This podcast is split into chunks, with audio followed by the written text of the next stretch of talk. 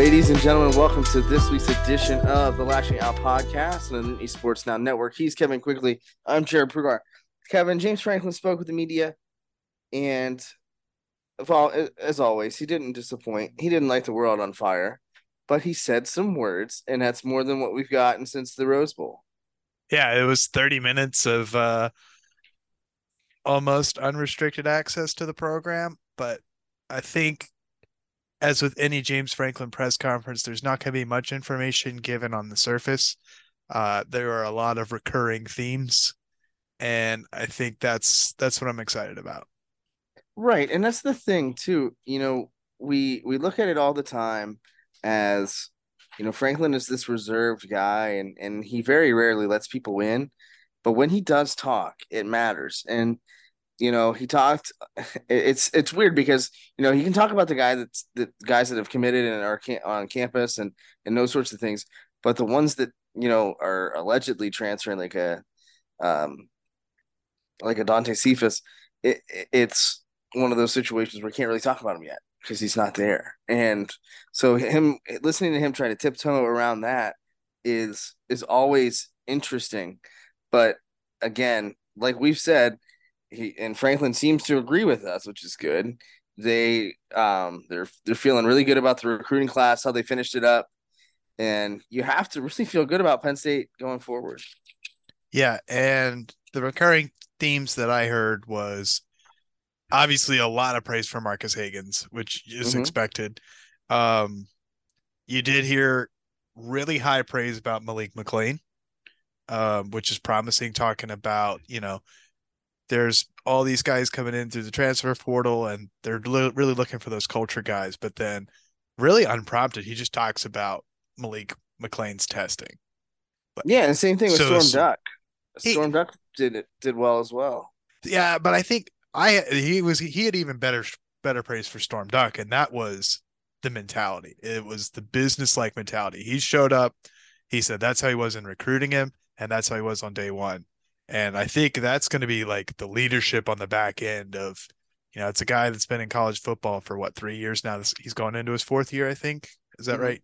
So, because the, the leadership was a big question early in the press conference, like they're going to be working to identify it and whatnot. But I think it's really strong praise that, you know, he he did say Storm Duck, you know, tested well on the measurables and physical attributes, but I think it's really strong when the coach when your coach is commenting on both your academic and your on the field mentality.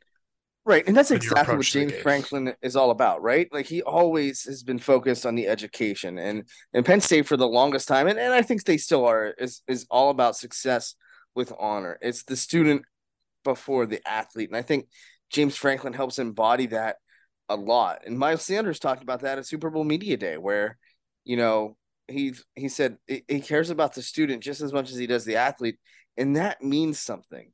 So when that happens, and you get that well-rounded both individual as a man and as an athlete, that's why you very rarely see anybody t- speak ill of James Franklin from within the program. Yeah, and it just baffled me that he's talking about his 12th year with the program. Like I know he's been there a really long time, but man, it does not feel like 12 years ago he was hired. Like, and it seems like a long time, but that's still an impressive turnaround. Cause I mean, it's really four or five years for you to start gaining traction. We're going to talk a little bit later about, you know, some of his early successes that he had at Penn State, but it's just, it's just crazy to me that it's just been that long. And the program's national perception just seems to be growing at this point in time. And I think it's a credit to the coach and the leadership that they've, that they've built. Right. And that's the thing. You know, it's been so long since we watched a flight tracker to see where who was going to land at University Park Airport uh, and be the next coach of the Nittany Lions. And and and Franklin has done an admirable job. Um, you know, you you win a, a couple your six games and you're competitive and you're in the Big Ten and, and what I think is one of the hardest divisions in all of college football. And and good things are happening. But right now, I think Penn State stock is super high. You've got a you've got a really solid recruiting class. But not only that, but you bring back those freshmen that have that have made an impact. Kaytron Allen, Nick Singleton, Abdul Carter. But you also add some of those other guys, you know, that there were a little lesser of an impact, like Kaden Saunders and guys like that, um, as freshmen and now second year guys, and you couple that with with what they've got, and and it's a recipe for success as long as you know everybody can stay healthy. Yeah, and I think it's really critical to note the names that he mentions in the conference in the press conferences. There's 120 or 100, 120 guys on the roster or within and around the program. If you get mentioned by name in the press conference, that says something. And somebody who got mentioned by name is Dani Dennis Sutton. So we've labeled him as the next breakout star for the defense. And I think it's really promising. You know, he had a lot of high praise for the 2022 recruiting class, saying, you know, it came in as good as as we expected, maybe a little bit better. The contributed the con the contributions from that class were there, but he really keyed on on DDS. So I think it's something to really look out for. I mean, they only it's only one day into the eight day winter program, but um, I think it's really telling that well, on and- day one you're getting we we had three players mentioned, that's not a quarterback. It was the two transfers, Storm Duck, Malik McClain, and then a returning guy and Dani Dennis Sutton. So and that's the other thing too, right? You know, the the winter program isn't easy. The first day uh, of the program was on Tuesday. But the biggest thing I think to take away from that is number one, all the young guys are like the players of the of the day or whatever, and I think that's great and admirable. But twelve of those guys in the in this recruiting class are already on campus and taking part of these workouts. That means something. That helps them get on the field sooner and make an impact sooner, even into August. And I think that is largely important for the Nittany Lions. Um, and you talk about leadership. I think um, Dani Dennis Sutton is going to be one of those guys defensively. I think Storm Duck is going to be one of those guys defensively. But on the offensive side, you know, they got a lot of young talent. So I wouldn't be surprised if Drew Allar and Nick Singleton and Kaytron Allen step up and be leaders offensively. Even Keandre Lambert Smith and, and Brenton Strange. When they do that and when they come together like that, you know, that's going to be a special experience. You look at some of the leaders over the past few years for the for Penn State, and it's been Sean Clifford and Jonathan Sutherland who's been up there as well. But but now they're not here, and that's both a blessing um, and it can be a curse when it comes to leadership. But but I think right where they're at now, and the amount of respect that those guys carry through the program, and, and Allar and Singleton and, and Allen, uh, and and Abdul Carter even, and and DDS, they're in very good hands. It's just going to be interesting to see who steps up and who is that vocal leader and who's that leader by example. Yeah, and I think another person maybe that's going to be probably more an on-field leader because I don't think I don't know much about him, but I don't think he's like he's not risen to the top as being that vocal leader. I think Keaton Ellis. He's I mean he's going to be a fifth year senior. Uh, he's been with the program. I mean, you'd mentioned Jonathan Sutherland, Sean Clifford, both with the program for six years. Keaton Ellis is now that most experienced guy in the program. So uh, I, I don't know his locker room presence. I don't want to say anything, you know, I don't want to say anything negative like, oh, he can't be a leader in the locker room, but I definitely think he's going to be a leader on the field for him. So, but that's what this, that's what the eight day winter workout's for. It's, that's what he said. That's what James Franklin said. He said, if you're like, if you get to August and September and you're looking for that leadership, you're already too late. He said, we're trying to do it now. You know, maybe they have some captains or like a, you know, they've, they've narrowed the list down to 10 12 guys of who's you know going to be the captains for this for the fall so when they by the time they get to spring ball and then obviously over the summer they're really going to figure out who those guys are going to be so right and that's the thing you know you you want those leaders to step up. This is when they're going to do it. You know this is when it's tough right? You're you're just off the off season what little of it there is. And now you know these early morning workouts you know you're it, it's going to be fun to to see the growth um, and the coming of age of this program and this team uh, because I think it's going to be super important to see you know how the Nittany Lions um, bounce back and and rebound and and go from there. I do love that uh, James Franklin was talking about the schedule and he said, you know, usually we try to save a couple days for after spring break. Uh, in his words, to get the sitting out of them. Uh, but the way the schedule works out is they're going to have to do get the sitting out the first couple days of spring ball with the way that uh, spring break fell and when the spring game is scheduled. So there's a little bit of humor early in the press conference that uh, gave me a little chuckle as I was watching it. Yeah, Franklin has a little has a way about him that ends up being a lot funnier than you think. Um and it's just one of those situations. Now, you know, say what you want about game day. He's a very personable coach. He's a great face of the university. And when you put all that together, Penn State's got a really special guy in Franklin. And I know it's tough to embrace that. And I know it's tough to, you know, not be frustrated when things aren't going their way. And that's happened quite a bit recently. Um, so, you know, I, I get the frustrations, but at the same time, who could do it better? Right. Yeah, I, I, I don't think there's not really a coach out there that I want. Like, like I said earlier, he's been there 12 years. He knows the university in and out. Seems like Pat Kraft and and James Franklin are going to get along really well. Um, and going back to that, just get the sinning out of him after spring break. That's that's just showing like he's like he probably tells him, you know, like guys, just don't do anything stupid. But I understand it's spring break. Go have some fun. You know, you're not you're probably not going to work out all seven days that you're off. You know what I mean? He's just very understanding to that, and I think I think him and the players they're developing that special bond that a lot of coaches develop, but there's just something about the way that James Franklin goes about it that's just the guys the guys are total buy-in. We can say everything we want about the game day. Obviously, game day is the most important part, but like game days, game days is what gets put in the newspaper. That's what you see on the scoreboard. But if you got if you don't have if you're not on the same wavelength with your players throughout the week and like don't get total buy-in, you're not going to be able to win on Saturdays. So he has the buy-in, and then obviously he's getting better on the field. Game day is the most important part to the fans, but how he interacts with his players the other six days of the week, that's what matters to them, and I think that's what makes James Franklin who he is and what he is as a football coach. But I can tell you this: I think that he's grown a lot since 2016 and that's what we're going to talk about here in the next segment as we compare the 2016 team to the 2022 team.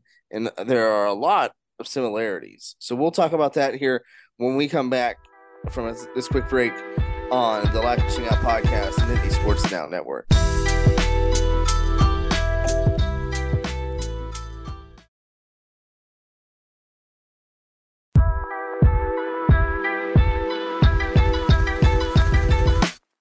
Welcome back to the second segment of the Lasching Out podcast on the Nittany Sports Now Network. He's Kevin. I'm Jarrod.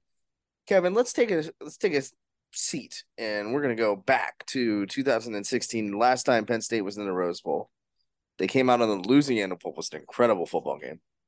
They had Saquon Barkley, they had Trace McSorley, they had Chris Godwin, they had a lot of talent. Penn State 2022 version, 23, 23 version, isn't too far off. You've got Drew Allar. You've got Nick Singleton, Kaytron Allen. You've got Theo Johnson. And you've got Keandre Lambert Smith and Malik McNeil and, and a bunch of other guys that are, I think are going to be just as good, if not better. Now, don't get me wrong to say somebody is going to be as good as Saquon Barkley is is very tough and is not fair to them. Um, but they are there are some people on this roster that are in that ballpark. Yeah, and I think I think the key difference between that team, the 2016 2016 team and this team is yeah, Miles Sanders was on the roster that that year. Uh but behind Saquon Barkley for leading rushers on that team, Trace McSorley and Tommy Stevens. Like the 2023 team, the 2022 team had both Kaytron Allen and Nick Singleton. So let's kind of focus on what's two seasons that have actually happened. You still had, you had a two headed monster, and coming into 2023, like they're gonna have that back. They're gonna have that back again. Like the 2016 team was one deep. The 2022 team and the current program heading into next season is multiple deep. And the parallel is is that Trace McSorley, that was his first full year starting in 2016. Um, as the same as Drew Allar. And you know, he had some experience in 2015, but he was given the reins in 2016. Yeah, and I think that's you know, that's where we can start, right? Now, Trace McSorley didn't get a, a, as much experience as Drew Allar did. Um, but I, the first game that I covered for Penn State was the TaxSlayer Bowl that year. He nearly willed that team to come back. Now, Penn State was never in that situation, but when Drew Allar played, he played well. Uh, he showed poise. That Purdue game, you know, Sean Clifford exits clear, er, and and Allar comes in and shows the type of poise that you would expect from a Clifford type player, a guy that's been there for five, six, 18 years. And but and then you have Saquon Barkley, who was not Saquon Barkley yet. Right? He was not the player that we know him to be. Um and it's just one of those, you know, one of those crazy things. And then it just was that explosion. You had the idea and you had an uh, you know that Godwin could be that guy. Um but man, they really, you know, hit the hit the ground running. Now, don't get me wrong, the 20 or this 2016 team, you know, they didn't get off to a great start. They were 2 and 2 the Minnesota game, their chance to fire Franklin. I don't think that's going to be the case this coming season. But man, you have to like where they're where they're looking um, as the fall nears. Yeah, and really that Minnesota game, that overtime touchdown I mean that that launched Saquon Barkley. Like he was in the program the year before. He started running back 2016, but the next week after the Minnesota game, Barkley rushes for 202 yards and a 38 to 14 win against Maryland. Like that's when 2016's when Saquon Barkley became Saquon Barkley. Like that's when he became that. Because I mean, just remember, Pitt, Penn State was a second half team. They tried to rally late in the second half against Pitt. Trace McSorley throws the absolute duck on the last drive of the game that got picked off, and that kind of crushed it. And you know, that's that's how it was. Then they went to Michigan and got trounced like they did this year. Temple game was close. I think it. I think uh, Temple was within seven late. Like that team just wasn't there. So I think the 2022 2023 teams for Penn State is just it's that next tier up. Like, yeah, this 2016 team won the Big Ten, something that Penn State hasn't done since. They went to the Rose Bowl. They lost, but I mean that's an all-time classic Rose Bowl. Um, yeah, it's just that team had a lot of promise. That was a great season to be both a student and a fan. I I mean, a road trip to Indianapolis to go to that Big Ten championship game. And the hype for that team really started with the Ohio State win. And I think this year's team has is going to have that much more hype. I mean, it already has that much hype after finishing the season last year where they did. So I just it's so much there's a lot of parallels there and I think that's really the turning point for the program and the turning point for James Franklin's career because I remember the narrative before the victory over Ohio State, especially, you know, you get trounced by Michigan, you lose to Pitt on the road, you lose to get trounced by Michigan on the road, you barely beat Minnesota overtime.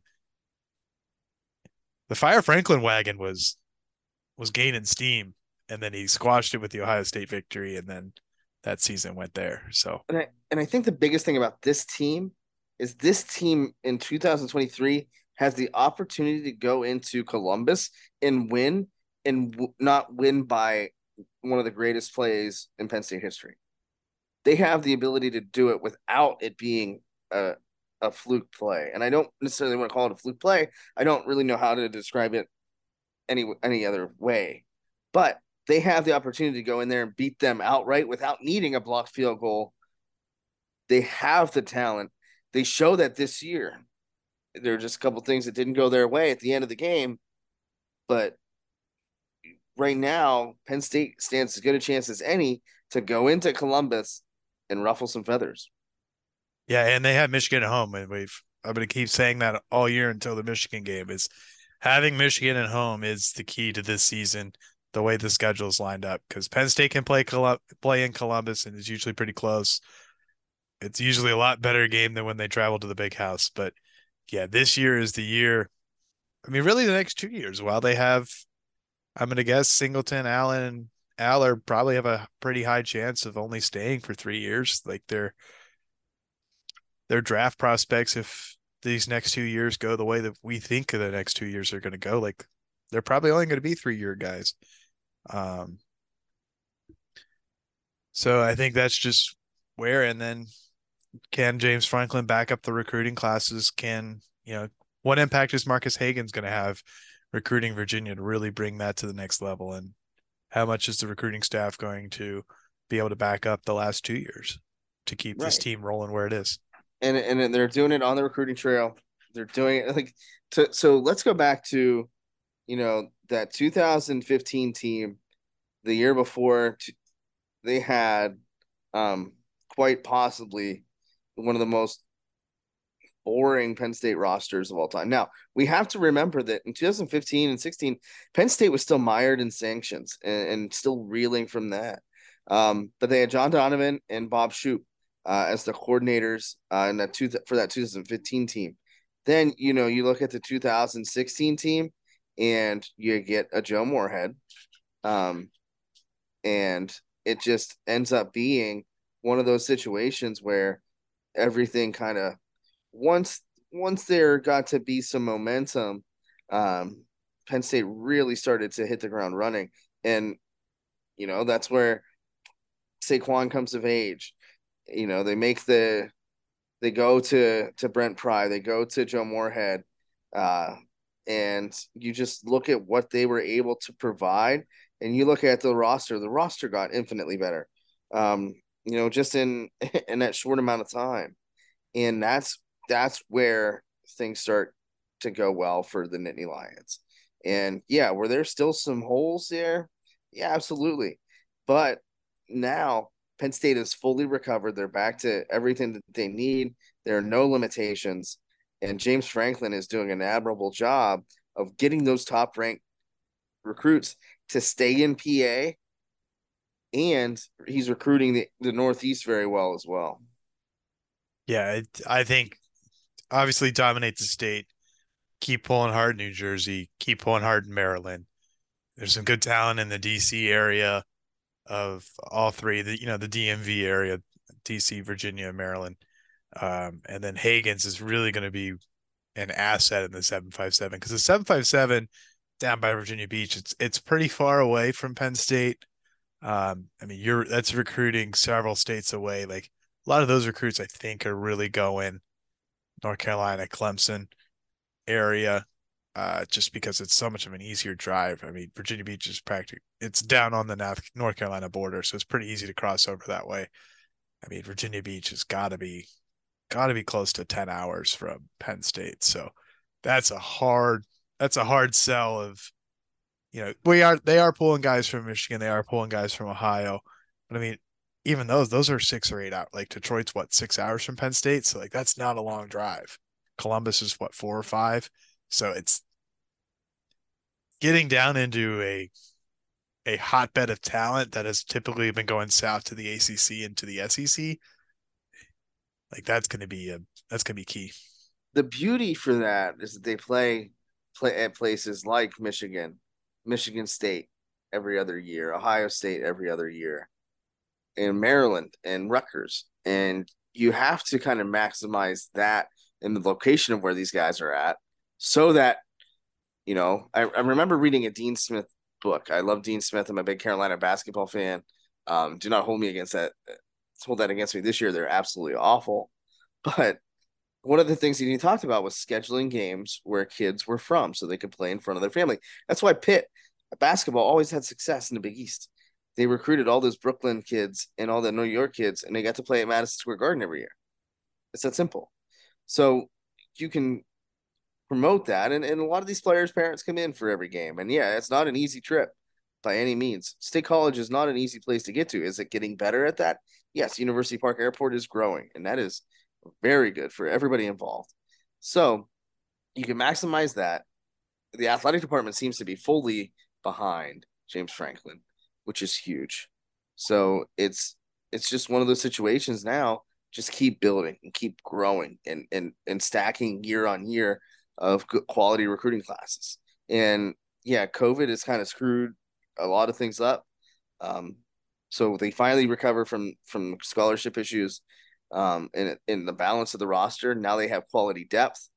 but they also, you know, have experiences experience in places, but also inexperience in other places. So now, and and I think that's really what makes the 2016 team to and this team com- so comparable is that you've got that inexperience factor at, at quarterback, but you've got that pseudo experience factor everywhere else. And um and that's why I'm I'm excited to see them play. And I and I I think they're gonna have a significantly better year than what that team that end up winning the Big Ten championship did. But I do think that they have the opportunity to go back to Indianapolis, make some noise, and find themselves in the playoffs if things happen the way they need to happen. Yeah, I think uh, worst case scenario, they're definitely sniffing it all year. To use a Rich Eisen phrase, they're they're going to be on the fringes, probably top four, six, seven all year long. Uh, it's just going to be a matter of can they keep, can they avoid the stinker, you know, can they avoid the the bad road loss at Columbus? Can they avoid, you know, potentially losing to Iowa at home for the Big Ten for the Big Ten opener? So or the Big Ten home opener. So it's gonna be interesting to see. But we've got what six, seven. We've got seven months till the season. A little bit under seven months before the season kicks off. So here we are. Here we go. And here we go. We're going to take a quick break and go right into the third and final segment of the Lasching Out podcast on the Nittany Sports Now Network.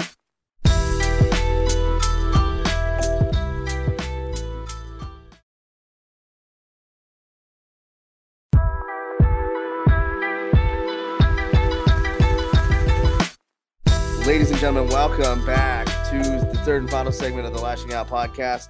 I'm Jarrod. He's Kevin. Kevin, we've talked 2016 and 2023 teams.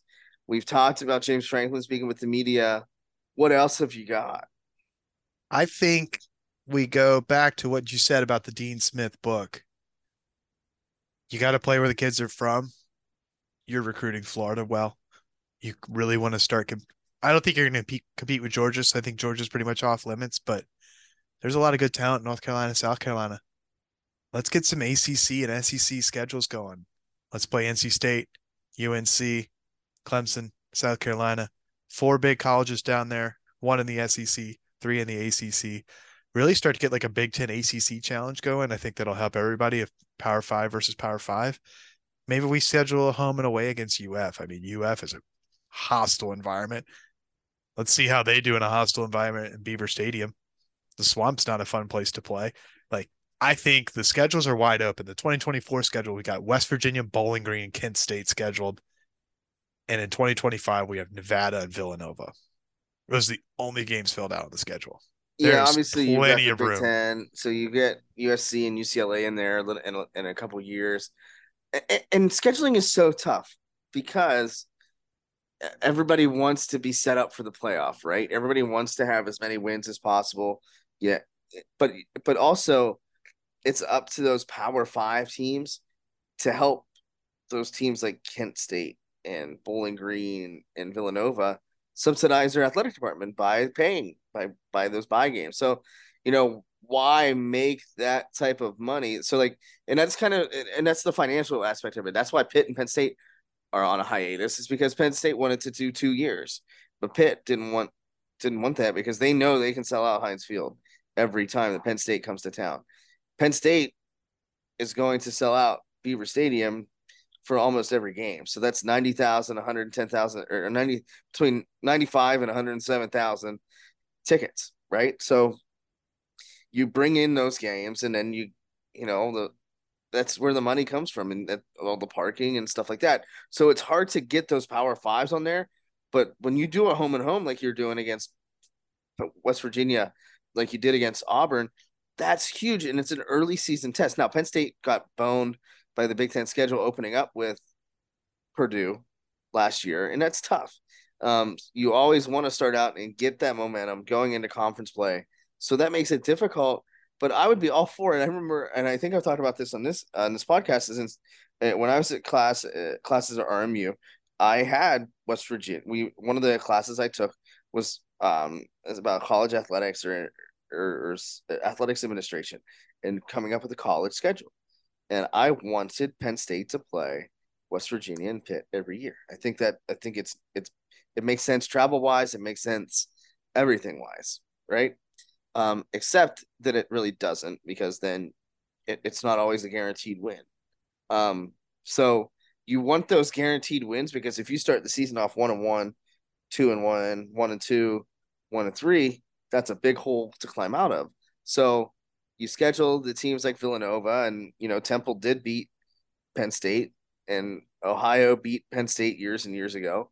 So that is always something that you have to play in the back of your mind when you when you schedule those games years in advance. Yeah, I I'm just looking at other schedules.